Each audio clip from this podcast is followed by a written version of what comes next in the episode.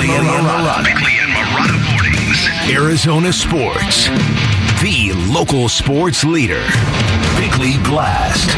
There have been a lot of wild accusations directed at the Cardinals' upper management in recent history, and there have been a lot of clucking, condescending critics who are clearly enjoying themselves piling on a team when it is down. The latest is former NFL GM Michael Lombardi, who does not believe Kyler Murray will take the field for Arizona in 2023 because the Cardinals are essentially looking for an out, an off ramp, a way to limit the guaranteed money allocated to their quarterback. And if I'm not mistaken, he's basically saying the Cardinals are willing to subject their new regime and coaching staff to inferior quarterback play, even if Murray feels good enough to give it a go. Sorry, not buying it. And let me remind everyone if Murray can return to the player he was two years ago, his contract is going to seem like a bargain, not an albatross. And at the very least, can we see what a competent NFL coach can do for a former Heisman Trophy winner? Because Cliff Kingsbury's offense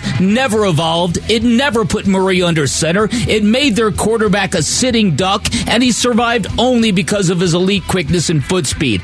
Look, I get it. I know Murray is extremely polarizing. I hear it on a daily basis. There are a lot of Cardinal fans, or so they say, who clearly have very little belief in his ability to lead a football team.